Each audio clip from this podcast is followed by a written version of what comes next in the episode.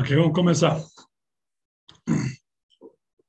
Vamos falar hoje sobre as alachot de Purim, as leis de Purim. É, o costume é que antes da entrada de Purim deve se preparar como se fosse para Tov, ou seja, deve se tomar um banho, vestir roupas de Shabbat.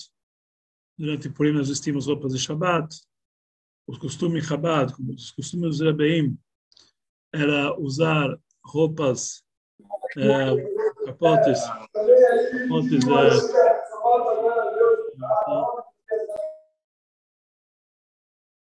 O costume dos Rebbeim é usarem capote de seda, como todo Shabbat, como todo. E assim hoje ficou um costume comum que no dia de Purim nós vestimos roupas de Shabbat normalmente, como no dia de Yom Tov mesmo aquelas pessoas que costumam usar, é, usar fantasias no dia de Purim, se coloca as fantasias sobre as roupas de Shabat. Quer dizer, as roupas de Shabat é o principal, sobre ela se coloca fantasias. em relação a fantasias, o motivo que se usa fantasias em Purim, existem vários motivos. De uma forma geral, para lembrar o fato que Mordecai, quando ele saiu, quando ele saiu da presença de, de Ahashverosh, ele estava cheio de roupas, de, roupas importantes, que para ele, na verdade, era como uma fantasia, porque para Mordecai, roupas não eram, não eram judaicas, mas pareciam fantasias, mas eram roupas reais. E também que os judeus, antes de Purim, que eles se fantasiavam de não-judeus para ser, para serem é, poupados da, é, para serem poupados do decreto. E os judeus depois que aconteceu o milagre os não-judeus eles se vestiam de judeus para que realmente eles fossem é, eles fossem para que eles fossem considerados judeus para poupar a vida deles. Então, realmente, esse é um dos motivos que nós usamos fantasias. Existem motivos mais profundos porque nós usamos roupas uh, roupas de Shabbat, roupas de uh, fantasias, uh, máscaras, em lembrança que Deus falou sobre, a Gemara nos diz, Esther na Torá Minayin, onde nós encontramos Esther pela Torá, o fato que está escrito Deus falou naqueles dias, eu vou ocultar a minha face. E esse é o motivo que se usa máscaras para ocultar a face. Como também, eh, esse é também um dos motivos que o nome de Deus não consta na Megillah, que ele está oculto. E vários outros motivos que se andam de fantasias. Mas tudo isso aqui é além das roupas de Shabbat. Quer dizer, o principal no dia de Purim é as roupas de Shabbat. Como também a casa antes de Purim tem que ser preparada, as camas arrumadas, no quarto como se fosse para Shabbat, a mesa com uma toalha branca em cima da mesa, de preferência. Velas acesas em casa. Logicamente que não é igual às velas de Shabbat e Tov, não se faz brachá sobre as velas. Também não tem obrigação é, de, um número exato de velas. É apenas um costume acender velas para iluminar em lembrança da Purim. Não tem, não tem, não tem a condição das velas de Shabbat e Tov. Dessa forma, nós vamos para a sinagoga no dia de Purim. Até mesmo uma pessoa que está enlutada no Shiva, Deus nos livre, ele pode ir na sinagoga no dia de Purim, na noite de Purim e no dia de Purim, ele pode usar sapatos, tira a roupa rasgada, e ele participa na sinagoga normalmente em Purim, como é, qualquer participante. Logicamente, é igual ao dia de Shabbat e Yom que existem as leis do luto de uma forma, é, de uma forma uh, oculta, quer dizer, escondido, quer dizer, é, as coisas que são, é, que são que são discretas em relação ao luto, como por exemplo a proibição do estudo e a proibição e a proibição da, de ter relações maritais continua como, como, como um luto no meio do Shabat. Mas as demais proibições de Purim, as, as demais proibições de luto não vigoram no dia de Purim. Como também é, como também, é, mesmo que o mesmo que o lutado ele vai na sinagoga, etc., ele continua rezando como na, no Amud, como o Hazan, diferente de Shabbat e Yom Tov, que o enlutado não reza perante o Amud, nos dias de Purim, todas as rezas o enlutado reza normalmente, só nos dias de Rosh Chodesh, de Cholamoed, Yom Tov e Yom Tov e Shabbat, que o enlutado não reza, mas no dia de Purim ele reza normalmente no Amud, ele recita todos os trechos, todos os Kadishim, todos, e, e também a Mishnah depois da reza normalmente. Mas ele vai na sinagoga rezar, mesmo que ele está meio do Chico. Mesmo uma pessoa que Deus nos livre perdeu um parente que ainda não enterrou, que é chamado Nen, também ele vai na sinagoga no dia de Purim para participar só para rezar e ouvir a leitura da Megillah. Ok. Na, uh, a reza de Marif na noite de Purim, todas as rezas de Purim, principalmente a reza de Mariv, tem que ser feita com muita alegria. Que a pessoa precisa sentir realmente muita alegria e muito é, júbilo no dia de Purim, é, em todas as rezas, em todas as orações, tem que ser feito realmente com muita alegria, porque é, no dia de Purim é um dia que as pessoas é, têm que tudo que se faz tem que ser com muita alegria, desde tanto no dia de Purim, tanto Shushan Purim. A reza de Marif é normal, igual a todo dia da semana.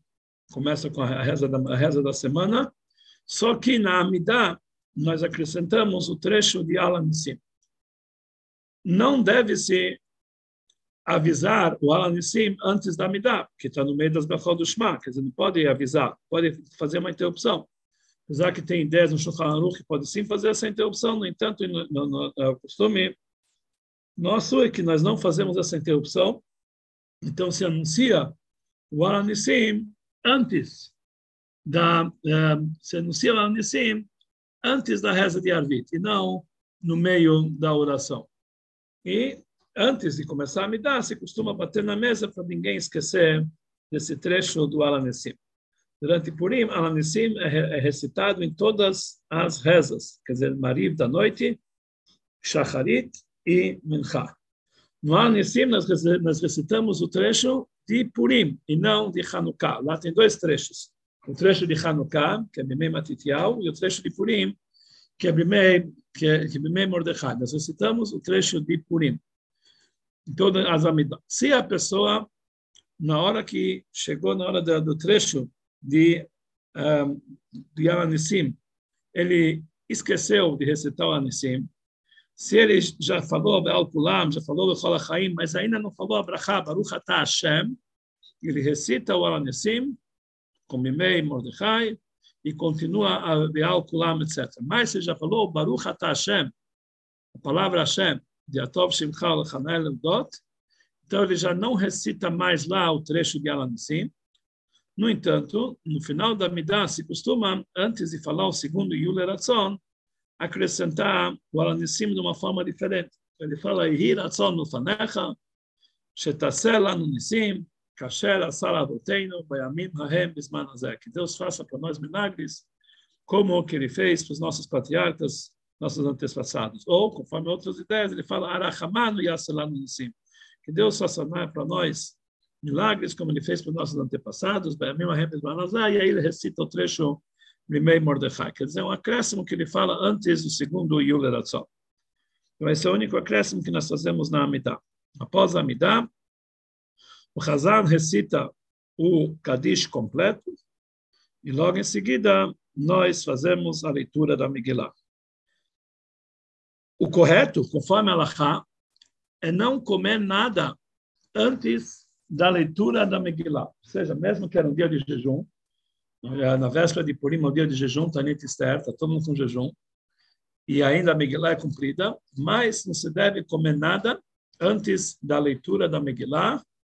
Por quê? Porque antes de fazer certas mitzvot, nossos sábios proibiram da pessoa comer e provar qualquer coisa. Então não se deve comer nada.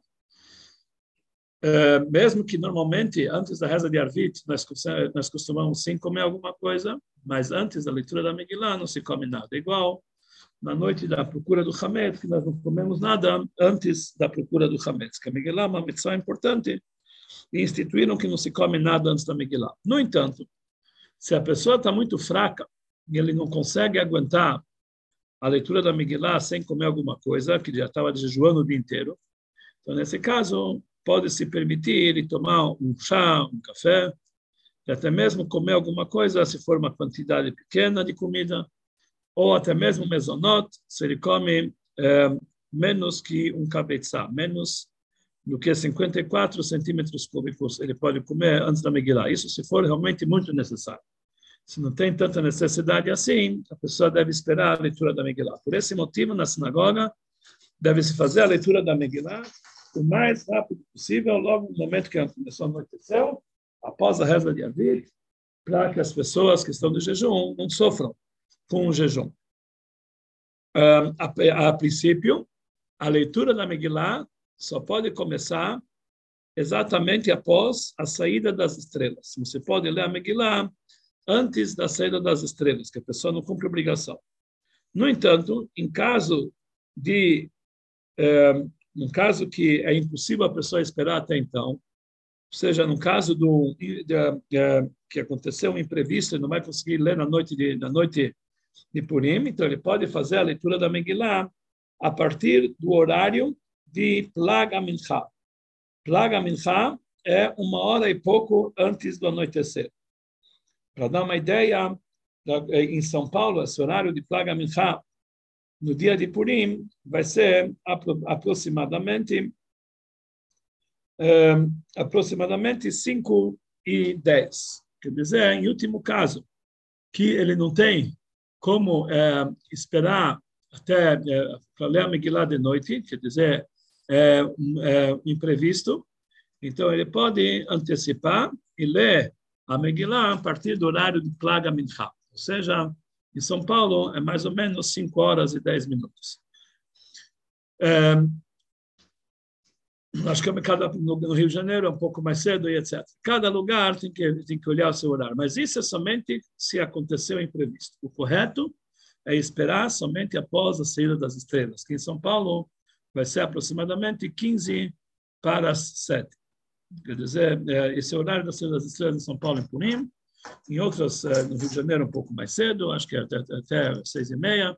Antes disso, não se deve ler a Megillah, porque a pessoa, conforme várias ideias, não cumpre obrigação. Só em último caso, imprevisto, ele pode ler a partir de 5 e 10. Quem ouviu a partir de 5 e 10 por caso imprevisto, e deve, pode ouvir com brachá, e ele cumpre obrigação, e não tem mais obrigação de realmente ouvir a Megillah depois. Só se ele tiver condição depois de na sinagoga, ouvir sem brachá, é melhor, que já que ele ouviu a Megillah antes, antes do horário, se ele pode ouvir depois, depois das das estrelas, então realmente isso é melhor. O, o horário máximo da leitura da Megillah da noite, que na verdade em Purim nós temos que ler a Megillah duas vezes, uma vez à noite e uma vez durante o dia. O horário máximo da leitura da Megillah da noite é aproximadamente umas quatro e meia da manhã, que é chamada Lotashach, em São Paulo verdade, um pouco antes, conforme algumas ideias, um pouco, até, até mesmo quatro horas. Tem ideias que é um pouquinho antes das cinco, mas a pessoa deve rigorar, deve, fazer, deve, deve, deve se esforçar para fazer o quanto antes possível, mas no máximo até as quatro horas da manhã. Se o último caso já, se já atrasou, ele tem mais, alguma, mais uma hora para ler, se já, já amanheceu, já perdeu essa leitura da noite. Mesmo que o horário se estende pela noite inteira, a pessoa deve fazer o máximo para ler antes da meia-noite, mas de preferência tem que ser, a leitura da Megillah tem que ser feita logo após a entrada de Purim, para quem, quem consegue fazer. Então, essa pessoa deve, deve fazer um esforço máximo para estar na sinagoga na hora de entrada de Purim, que, como nós falamos antes, a pessoa não deve comer nada antes da leitura da Megillah, só se for um caso imprevisto.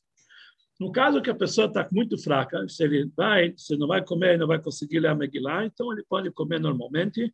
Se para ele só um pedacinho de comida não adianta, então ele pode comer normalmente, mas ele deve pedir para alguém lembrar ele de é, fazer a leitura da Megillah. Para alguém fazer, colocar um shomer. Alguém para lembrar ele para fazer a leitura da Megillah no momento certo. Aí ele pode comer conforme várias ideias. Como nós falamos, a mitzvah de ler a Megillah em Purim é duas vezes, uma vez de noite e uma vez de manhã.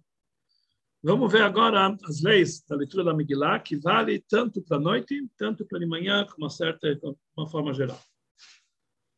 A leitura da Megillah, como nós falamos semana passada, tem que ser feita dentro de uma Megillah de pergaminho, kasher, escrita com todos os detalhes. Um sofer, se a pessoa tem dúvida, deve levar um sofer para ver se realmente a Megillah dele está kasher para ser, ser, para ser lida em público. Existem certas leniências na escritura da Megillah do que um Sefer Torah, uma mezuzá e um tefilin. Um Sefer Torah, uma mezuzá, um tefilin, que falta uma letra, está passou. Está impróprio de ser lido e está impróprio de ser usado. A Megillah, mesmo que falta algumas letras, ou até mesmo algumas palavras, se não é no início da Megillah, no final, pode se liberar, pode se ler nela com brachá. Mas para isso um sofer deve ser perguntado para saber se realmente essa Megillah está kasher da maneira que ela está. A mitzvah é ouvir, cada um do público deve ouvir toda a Megillah, do início até o fim. Deve ouvir todas as palavras da Megillah. Não pode perder nenhuma palavra. Então, por isso, tem que prestar muita atenção para realmente ouvir todas as palavras da Megillah. E a leitura tem que ser feita na ordem correta. Se a pessoa perdeu uma parte, uma parte da Megillah, a pessoa chegou na sinagoga e já tinham começado a ler a Megillah numa certa parte, e ele ouviu o resto, não adianta ele ler só o começo, porque ele está feito, ele está lendo na ordem errada. Tem que ler a Megillah na ordem certa, do começo até o final. E a pessoa tem que ouvir do Balcoré aquele que está lendo a Megillah Kasher, todos os detalhes é próprio, é, é bom e louvado que a pessoa, que quem pode, quem tem condições, ter sua própria Megillah Kasher. E, junto com o Hazan, ele vai ler a Megillah dele. Isso somente se a pessoa sabe ler. Não adianta ter uma Megillah Kasher e ele não sabe ler. Então, tem que ser uma Megillah Kasher que ele vai saber ler. Então, a pessoa tem que ter uma Megillah Kasher, que é aquele que pode para acompanhar se ele sabe ler, ele pode ler junto com o Hazan em voz baixa. Se ele não sabe ler, é melhor não ler e apenas ouvir a leitura do Hazan. Quem lê para si mesmo numa Megillah Kasher, tem que ler em voz baixa para não atrapalhar os outros que estão em volta, mas tem que ler, é, mas tem que ler de uma forma tal que ele sozinho consegue ouvir a sua leitura. Se a pessoa leu e não ouve a sua leitura, não vale nada. Só vale aquela que ele está ouvindo. Então, é, realmente é, é ideal a pessoa ter, é, ter uma Megillah kasher, mas só se ele consegue ler de uma forma que ele consegue ouvir e não atrapalhar as pessoas que o circundam. Como nós falamos, a leitura tem que ser ouvida do começo ao fim, todos os detalhes. A pessoa que ouve a Megillah não obrigatoriamente tem que acompanhar dentro do livro. Basta ele ouvir, do começo ao fim, ele cumpriu uma obrigação. Então, se a pessoa tem na sinagoga alguém que realmente não consegue ler é, um livro, não consegue acompanhar em hebraico. Então, é melhor ele ficar ouvindo a Megillah, do começo ao fim, sem, sem acompanhar em nada, já que não consegue, do que acompanhar em português. Acompanhar em português não é louvável, não é bom, porque a pessoa que acompanha em português, ele está ocupado com outro assunto além de ouvir a leitura da Megillah. Então, pode ser que ele vai desperceber, sem, sem querer, ele vai deixar de ouvir alguma palavra. Então é melhor ele não ler em português, mas sim acompanhar palavra por palavra da leitura da Megillah. Caso a pessoa ouviu a Megillah, mesmo que ele não acompanhou, ele não sabe se ouviu todas as palavras, se ele ouviu do começo até o fim, está kasher. A pessoa que lê a Megillah deve falar palavras altas e claras, para que todos os presentes possam ouvir. Se por, se por acaso saiu da boca dele, na hora da leitura, uma palavra que não foi falada de maneira clara, ele deve repetir para que todas as pessoas possam cumprir a obrigação de ler a Megillah. Então, é importante que ele leia a Megillah palavras claras. O ideal é pegar uma pessoa que lê a Megillah, que ele sabe todas as pontuações e todos os tamim, todas as entoações. Mas, em último caso, se a pessoa leu com a entoação errada, mas com a pontuação certa, ele cumpriu a obrigação. Mas se ele leu com a pontuação errada, não cumpriu a obrigação. Então, por isso, a pessoa que lê a Megillah tem que saber ler a Megillah. E não, realmente, a gente pode pegar uma pessoa que não sabe, pelo menos, ler as palavras, e também, mesmo quem sem intuação está mas ele tem que saber onde termina cada passo, para cumprir, para que o público possa cumprir a obrigação. Uma pessoa que estava ouvindo a Megillah e de repente ele se perdeu, ele sabe onde ele se perdeu, então ele deve ler, a partir do trecho que ele se perdeu, ele deve ler rápido até encontrar o Hazan. Tanto faz, de preferência, se ele tem uma Megillah kasher, ele cumpre a obrigação. Se ele não tem, se está lendo no Fumash, também tem várias ideias que isso cumpre a obrigação, então ele deve ler em voz, ele deve, ele deve ler uh, rápido o trecho que ele perdeu, mesmo dentro do Fumash, de uma forma que ele lê um pouco alta para ouvir que ele está lendo, para que ele possa alcançar a leitura do Hazan e com isso cumprir a obrigação. Então, mesmo que a pessoa lê um trecho inteiro dentro do Fumash que ele se perdeu, mas já que a maioria da Megillah ele ouviu da, do, do Hazan que leu de dentro, ele cumpriu a obrigação. Só se a pessoa que perdeu o começo da Megillah, aí não adianta ler dentro do Fumash, que o começo e o final tem que obrigatoriamente ser ouvido dentro da Megillah, mesmo que ele ouviu a maioria da Megillah, quase toda a Megillah, só, só perdeu o começo ou o final, isso ele leu dentro do Fumash, não cumpriu a obrigação. Tem, ele tem que ouvir tudo o começo, pelo menos o final, e a maioria da Megillah.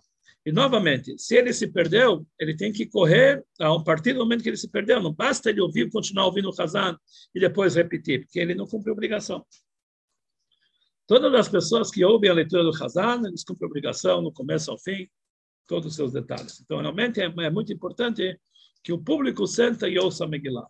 Se a pessoa dispersou seus pensamentos, estava pensando em outra coisa, mas ele continua ouvindo a Megillah, ele cumpriu a obrigação. Se ele tem dúvidas, pode ser que ele se dispersou, ele nem conseguiu ouvir que ele estava falando, que o outro estava falando, então realmente ele tem dúvidas, ele não cumpriu a obrigação, ele deve voltar a ler novamente a Megillah. Se a pessoa pegar um trecho da Megillah e o Kazan continuou e não tinha como correr atrás dele, então não tem jeito, após a leitura da Megillah do Hazan, ele tem que pedir para outra, para alguém ler para ele a partir do momento do trecho que ele se perdeu, e ele vai ler de lá até o final da Megillah, ou ele próprio, se sabe ler, ele pode pegar uma Megillah que será, a partir de lá, ler a Megillah, e dessa forma ele cumpre a obrigação. Antes da leitura da Megillah, deve-se recitar três brachot. Asher Kedishanu Mitzotav Etzivanu, Al Mikra Megillah. שעשה ניסים לאבותינו, essa segunda ברכה, בימים ההם בזמן הזה. והתרסה ברכה, שהחיינו וקימנו והגיענו לזמן הזה. Só o Hazan recita essa brachá. O público ouve e não recita. Apesar que o Rebbe, quando ele via, quando a Megillah da, sinagoga, o Rebbe recitava essa brachá em voz baixa, mas isso não é uma receita popular. O correto, Berovam Havlat Melech, é cada pessoa ouvir, é, cada pessoa ouvir as brachot do Hazan, responder amém, e dessa forma cumprir a obrigação da leitura da Megillah se a pessoa chegou na sinagoga e o Hazan já tinha, Balcoré já tinha falado essas brachot e ainda não começou a Megillah, ele deve rapidinho voltar a fazer, fazer essas brachot e aí eu pegar a leitura do Hazan. Caso ele já estava, o Balcoré já falou as brachot, e antes de começar ele chegou na sinagoga, ele não vai ter tempo de ele falar as brachot antes do Balcoré começar, então ele não fala as brachot, ouve desde o começo, e no meio da Megillah, quando as pessoas tiverem, quando chegar no trecho, Ishe, o dia, Yahweh, Shoshana, Pirá, aí, quando está todo mundo falando Ishe, o dia, aí ele fala as três brachot em voz baixa, porque é o início de um trecho, e aí ele cumpre a obrigação também das brachot. Então, isso aqui é uma receita para aquele que perdeu as brachot. Se a pessoa ouviu toda a Megillah e não fez, e não ouviu as brachot antes, perdeu essas brachot, não tem mais como fazer, nem como ler a Megillah novamente, fazer essas brachot, porque já que ele já cumpriu a obrigação, não tem mais como recitar novamente essas brachot. Então ele já cumpriu a obrigação. E ele cumpriu a obrigação mesmo sem as brachot. Na hora da leitura da Megillah, deve-se ficar em silêncio absoluto. O público inteiro não pode falar nada, porque atrapalha as pessoas de ouvirem palavra por palavra. Crianças pequenas que vão atrapalhar e não vão deixar ler a Megillah, começam a chorar, não devem ser trazidas para a sinagoga, que eles vão atrapalhar o público. No entanto, uma criança que não vai atrapalhar, mesmo que ele não tenha obrigação, ele está muito pequeno, mesmo que ele tenha obrigação, deve-se levar ele na sinagoga. Então, se tem dúvidas que ele vai atrapalhar, melhor não levar, mas se dá para a pessoa sabe que vai conseguir controlar o seu filho, então ele deve levar na sinagoga, mesmo crianças pequenas. Crianças a partir de seis ou sete anos, ou conforme outras ideias, de oito ou nove anos, eles têm a obrigação de ouvir a Megillah total, do começo ao fim. Pode ser que de 6 a 7 anos não, mas pelo menos de 8, de 8 a 9 anos deve-se ouvir a Megillah completa, deve-se fazer na sinagoga para ouvir toda a Megillah, e se não conseguir ouvir, deve-se alguém ler para ele. É, após, tem certos trechos, tem certos psukim, na verdade são quatro psukim na Megillah, que o público fala em voz alta, que são trechos importantes que falam sobre a redenção do povo de Israel. Nós temos o trecho Ish Yehudi Ayab Shoshana Biraka, a primeira frase, então todo mundo fala em voz alta, o Balcoré fica quieto no momento que eu estou falando em voz alta e depois ele repete essa frase em voz alta.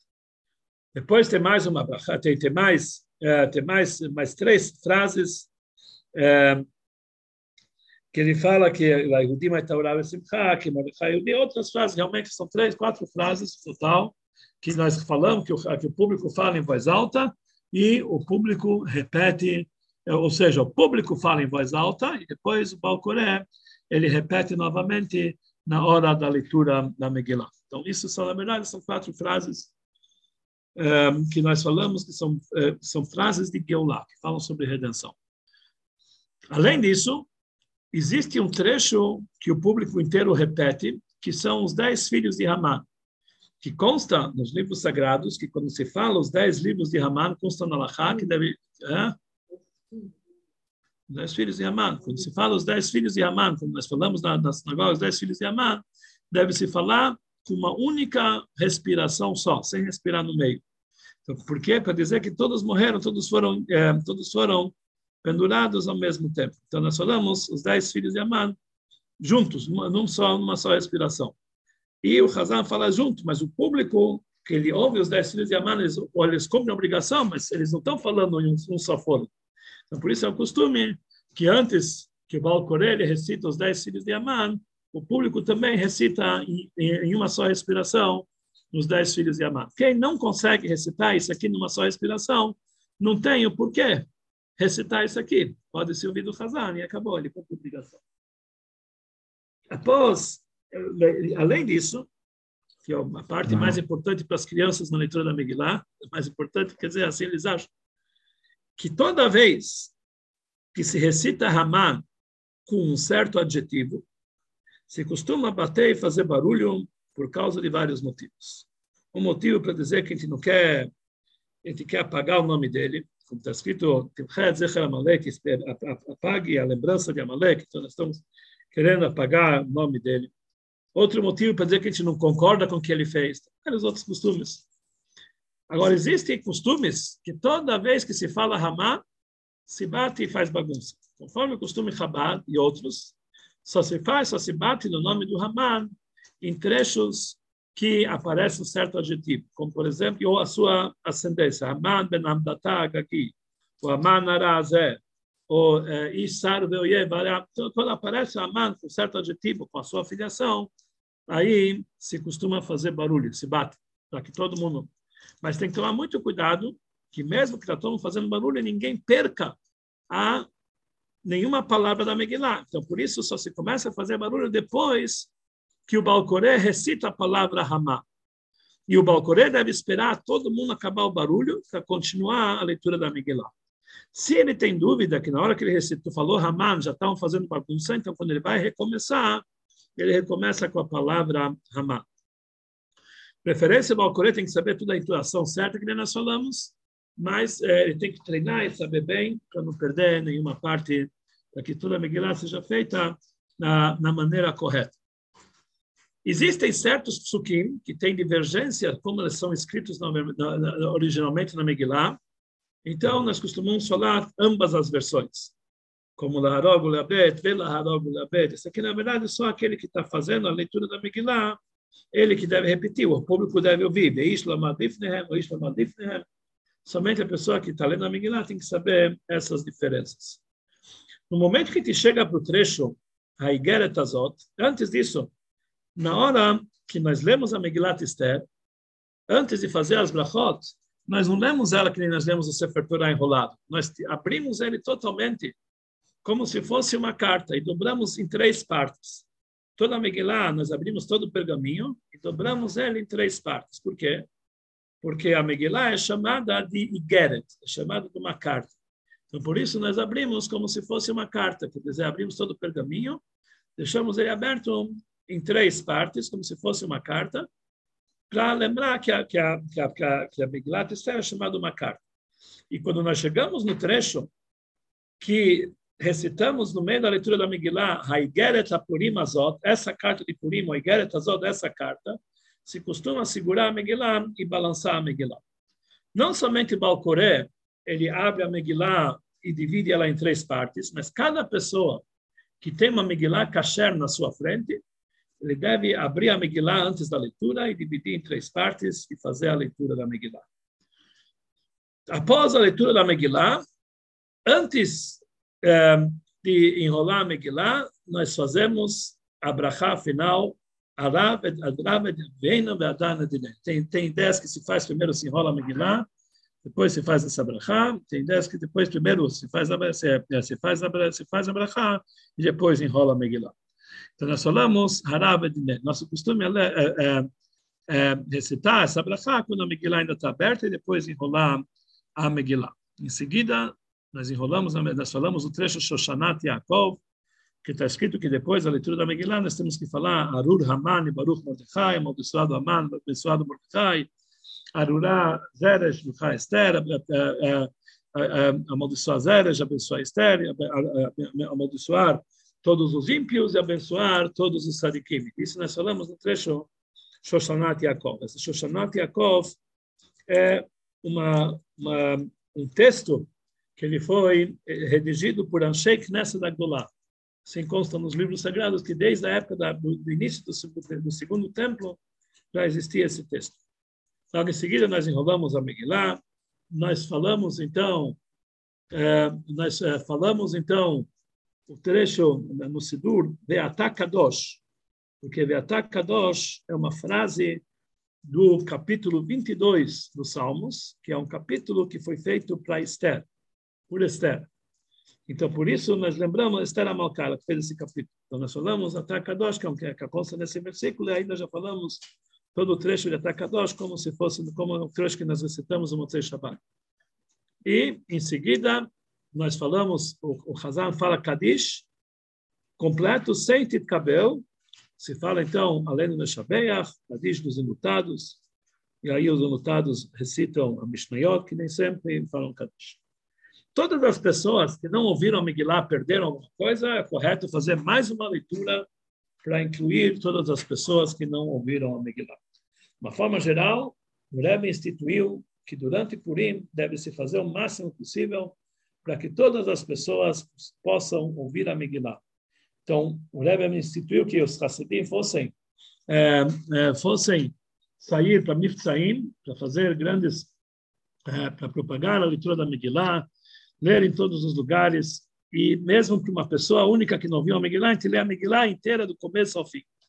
No momento que uma pessoa já ouviu a leitura da Megillah e está lendo para outras pessoas, ele deve fazer, se a pessoa que, que não ouviu, ele sabe fazer a brachá, é melhor ele fazer a brachá. Mas, se a pessoa não sabe fazer a brachá, então aquele que está lendo, ele fala para ele a brachá. As mulheres que não ouviram, ou precisam repetir para ela por causa de qualquer motivo, ainda vão, vão para casa, repetem para ela a. O correto é a própria mulher fazer a brachá da Megillah. E aí existe uma divergência que brachá ela faz. Se ela faz a brachá ao mikra Megillah, que nem o público, que nem os homens, ou ela faz uma outra brachá que é lishmoa Megillah, ou lishmoa mikra Megillah, conforme duas, duas, duas versões. Não tem ideias assim, ideias assados. Então, o costume geral é que as mulheres fazem a brachá lishmoa Megillah e as demais brachot. E, é, mas dizem que na Rebbe, quando o Rebbe leu para ela, ela falou ao mikra Megillah. Isso aqui Logicamente, não se sabe, alguém, são só é, shmot, pessoas falam isso aqui, mas realmente não se sabe ao certo. Mas o correto é a mulher própria fazer a brachá e não o homem fazer a brachá, porque o homem, ele tem, tem, tem dúvida se o homem pode repetir a brachá para uma mulher que não ouviu a Megillah. Ok, e isso tem que, em todos os lugares tem que ser uma levada, uma Megillah Ksherá, e isso tanto de dia, tanto de noite, nós temos obrigação de fazer, todo mundo, todas as mulheres e homens e crianças que lêem a Megillah. Se a pessoa está lendo para uma criança menor de bar mitzvah, aquele que já está lendo, que já cumpriu a obrigação, não pode recitar Brachá, porque não pode recitar uma Brachá para uma criança, que pela Torá, pela, pela ordem rabínica também está dizendo. Mas a própria criança, se sabe, ele deve fazer, ele deve recitar, ah, ele deve recitar Brachá. Uma mulher que não tem um homem para ler para ela, ela própria pode ler por si, para si, se ela sabe. Pega uma Megillah Ksherá, faz as brachot e ela própria pode ler para si. Mas o correto não é mulheres não ler para outras mulheres. Assim é o correto. Não é cada mulher lê para si, só se não tiver quem ler para elas, aí uma mulher pode ler também para outras mulheres. Existe, isso, em geral, são as leis da leitura da Megillah. Logo após a, a, a reza de Mariv, deve-se fazer uma refeição festiva de Purim. Com essa refeição, nós não cumprimos a mitzvah de Seudat Purim, da refeição específica de Purim, porque a mitzvah da refeição específica de Purim só é cumprida durante o dia de Purim. Mas nós devemos fazer uma refeição festiva para comemorar a data de Purim, ter uma mitzvah, apesar que não faz parte da mitzvah de Seudat Purim, mas uma mitzvah comemorar. Como também a mitzvah de Mishloach Manot, de mandar presentes para outros, matanot leganim, dinheiro para os pobres, também só se cumpre no dia, durante o dia de Purim, e não durante a noite. Se a pessoa tem possibilidade de ouvir apenas uma vez a Megillah, ou de dia ou de noite, ele deve dar preferência para o dia, que a, mitzvah, a leitura da mitzvah da Megillah do dia é mais importante que a da noite. Mas o correto é que a pessoa ouça do dia e de noite, ouça as duas, e não só não escolha. Só, por exemplo, às vezes pessoa que tem alguém que só pode chegar para ler para ela uma vez, ela tem que escolher. Aí deve escolher a Megillah do dia. Mas mesmo uma pessoa que está de noite não tem ninguém para ler ela, então deve se ler pelo menos a Megillah no Humash, para pelo menos mesmo sem brachot, para apenas fazer a lembrança dessa mitzvah. Aqueles que não deram o Mahatzita Shekel, que nós falamos na aula passada, que são as três moedas de meio shekel, ou de meio dólar, ou 50 centavos, conforme o costume, não deram antes de Minchá, na véspera de Purim, costumam dar antes da leitura da Megillah, na noite de Purim, ou ainda antes da leitura da Megillah, do dia de Purim, ou ainda, se não conseguiam, durante o dia inteiro de Purim. Só que a, a moeda que é dada na noite de Purim e no dia anterior, não, não obrigatoriamente vai para os pobres. Tem costumes que vai para as sinagogas ou para sábios estudiosos de Torá, etc. Mas aquela que se dá durante o dia de Purim, se vai para os pobres como matanot, é violento. Ok. É, na noite, no, durante, durante 48 horas de Purim, não se recita Tachanun, nós já falamos na, aula, na Purim e Shushan Purim, falamos na aula passada que Minchal e Véspera de Purim se fala Tachanun, também no Kriyat Shema Shalamitah, de Purim não se recita Tachanun, se faz como um dia que não se recita Tachanun mas não como, como um dia de Yom Tov, como um dia que não quer dizer, só se omite o trecho de Tachanun. É, no dia de Purim, de manhã, quando a pessoa acorda, o correto é não comer nada antes da leitura da Megillah. Apesar que o costume racídico a gente come antes da reza, normalmente, porque é para poder rezar com Kavaná, mas antes da leitura da Megillah, deve-se abster de comer. Não se deve comer nada. Então, por isso, antes da reza, não deve comer. Só se a pessoa não conseguir rezar, vai estar fraco, etc., ele pode beber alguma coisa, ou até mesmo comer se for necessário, uma, uma pequena quantia. Mas não se faz uma refeição. A proibição de comer a Megillah é tanto para homens como para mulheres, que as mulheres têm a mesma obrigação de ouvir a Megillah do que homens. A reza da manhã transcorre normalmente, só acrescentamos o Alanissim no, no, no, meio da Amidah, só que, e, e, todas as leis, se a pessoa esquece na, na leitura da Amidah, o Alanissim, que é igual ao dia anterior, ao Arvit, etc. Um, nós falamos que, se, que também no Birkat Amazon, nós recitamos o trecho de Alanessim.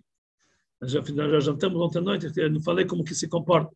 Se a pessoa, no Birkat Amazon, antes de Alakol, se recita o Alanessim. Se a pessoa começou o Alakol no Birkat Amazon e não recitou o Alanessim, então, ele fala, e você não falou ainda, Baruch Hashem, ele recita o Alanissim e volta para o Alakol. Agora, você já falou Baruch Hashem, de Alares El Amazon, já não recita mais o Alanissim, ele vai recitar depois, somente na hora que ele fala o Mimarom, ele vai falar o Arahaman especial, depois o Mimarom, ele falou Arahaman, e Aselano Nissim, que Deus fazer conosco os milagres, que a Sherasala do Teino, a Mima Remes Manazé, e ele fala Bimei Mordechai Bester, e ele repõe esse trecho do Alanissim. Okay, vamos voltar agora para Shacharit. Após a Amidá, depois o Hazan faz, depois que o Hazan termina a Amidá, em voz alta, ele fala meio Kadish, se tira a Torá, e é feita uma leitura especial, que é a menor leitura do ano, que está lendo nove psukim, que é a leitura vai avó Amalek, que fala da guerra de Amalek com o povo de Israel. Quem não teve possibilidade de estar presente na sinagoga no Shabbat Zahor, ele cumpre, conforme várias ideias, a obrigação de Zahor nessa leitura de Amalek. Portanto, quem não conseguiu, quem não consegue, a mulher tá, que está que tá, que tá amamentando, pode levar as crianças, tem esse problema, então ela deve se esforçar para no dia de Purim, não somente ouvir a Megillah na sinagoga, mas também ouvir um, eh, a leitura de Amalek, para que, ele, para que ele possa cumprir a mitzvah de, de Zachor no dia de Purim, já que realmente ele não cumpriu anteriormente no, no anterior. Essa leitura é feita com três pessoas, três pessoas são chamadas, logo após a leitura, se levanta a Torá e a pessoa que levantou a Torá fica sentada segurando a Torá durante toda a leitura da Megillah. Logo após a leitura da Torá, se lê a Megillah como no dia anterior. Se deve abrir totalmente a Megillah, dobrar em três partes, o Hazan ele, ele vai ler, e todo mundo vai ouvir, ele fala as brachot, todo mundo responde, etc, etc.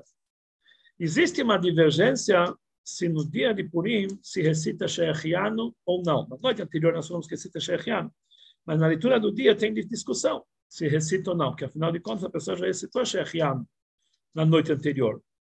Existem ideias, que é o Rambam, por exemplo, que ele fala que, que assim também o, o, o Rabi Yosef Kari, assim costumam os faradim, de não recitar o Shechiano, que já recitou Shechiano no noite anterior. No entanto, outras ideias, o Ramá, ele fala que sim deve falar Shechiano, porque a leitura do dia é mais importante do que a leitura da noite. Então, por isso, o Shechiano deve se, deve se voltar novamente e falar o Shechiano na manhã. E assim é o costume Ashkenazi.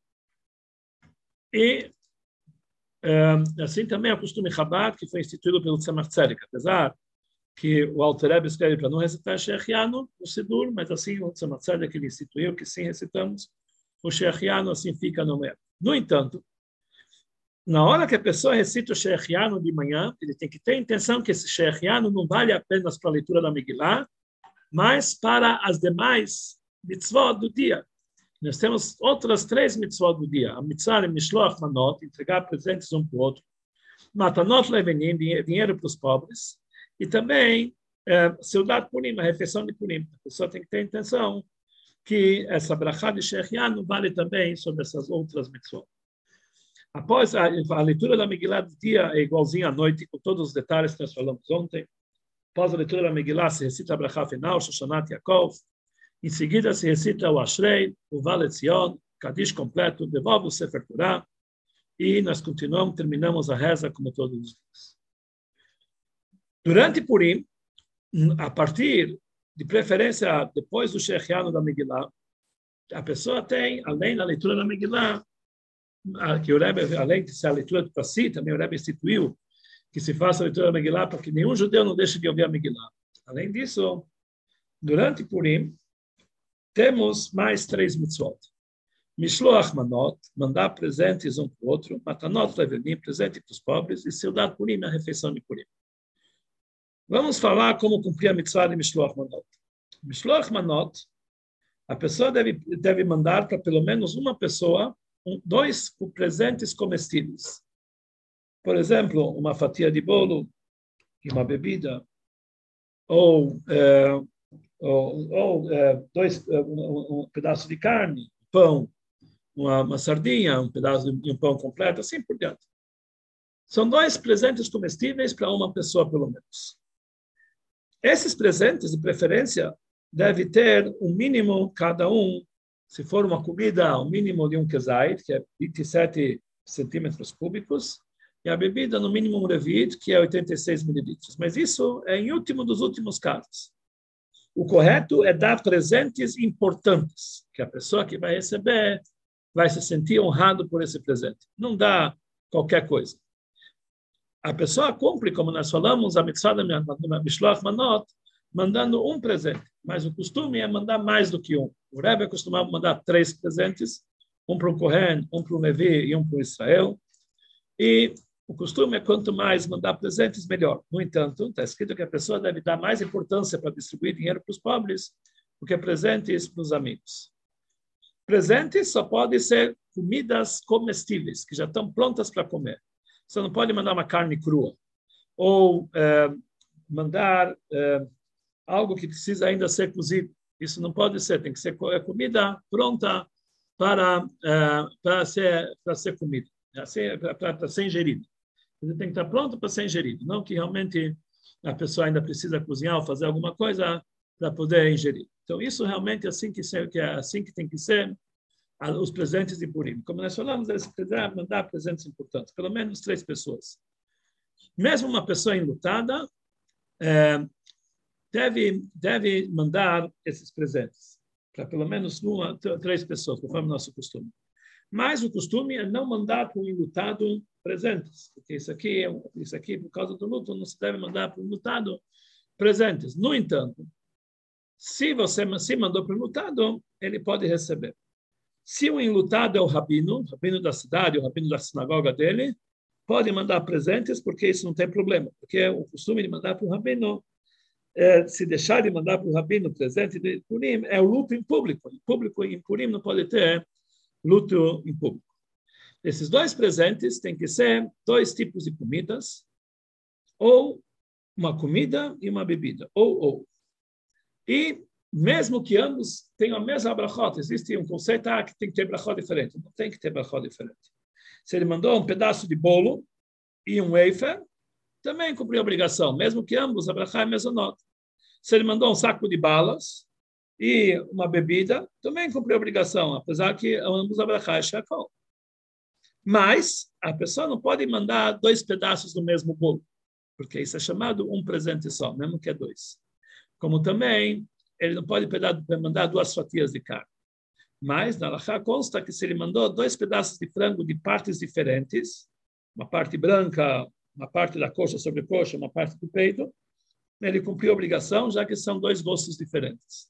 Mas, de preferência, deve mandar eh, outros tipos de alimentos, não dois pedaços do mesmo alimento. Mas, se ele mandou dois pedaços que são coisas diferentes, pode. Ele cumpriu a obrigação de Mishloach Manot.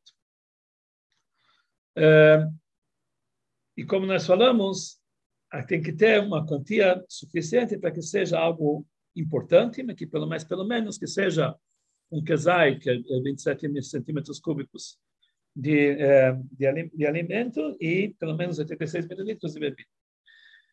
Se a pessoa mandou para três pessoas já o Mishloach Manot, depois, se ele quiser mandar outros presentes para outras pessoas que não cumprem a obrigação, mandar balas, que, é quantia, que não tem a quantia certa, ou mandar comidas que ainda precisa ser preparado, ou mandar roupas e presentes, perfumes, pode mandar, mas ele não cumpre a mitzvah do Mishloach Manot, mas ele tem que mandar três da maneira correta. Existe uma discussão se uma pessoa manda um presente para o outro Mishloach Manot antes de Purim, que vai chegar na mão da pessoa no próprio Purim. Se ele cumpriu a obrigação, já que o outro recebeu no próprio Purim. Tem ideias que ele cumpriu a obrigação, tem ideias que falou que não. A pessoa tem que mandar no Purim, não que o outro vai receber aquilo no Purim.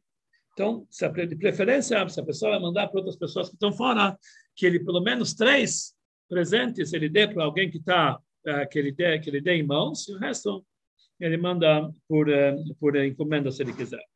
O costume é não dar o mishloach malot diretamente na mão daquele que vai receber, mas mandar através do mensageiro. Que a palavra mishloach quer dizer mandar através de alguém. Então, se possível, deve mandar através de uma outra pessoa o Mishloach Manot e não a própria pessoa é, entregar o Mishloach Manot. Mas, se a pessoa entregou na mão da pessoa, ele cumpriu a obrigação. Mas, de preferência, deve mandar pelo menos uma pessoa, três pessoas devem mandar através de um mensageiro.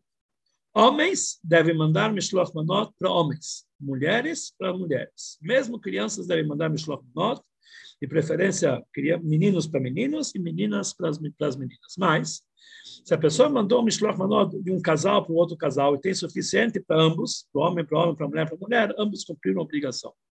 Que realmente foi assim o costume. Mas, se puder, a mulher, pelo menos, mandar um para uma mulher e um homem, um homem separado, para realmente eles poderem cumprir separadamente essa missão. Mas, se mudar para uma família para outra, também a pessoa cumpre a obrigação do Mishloach Manot.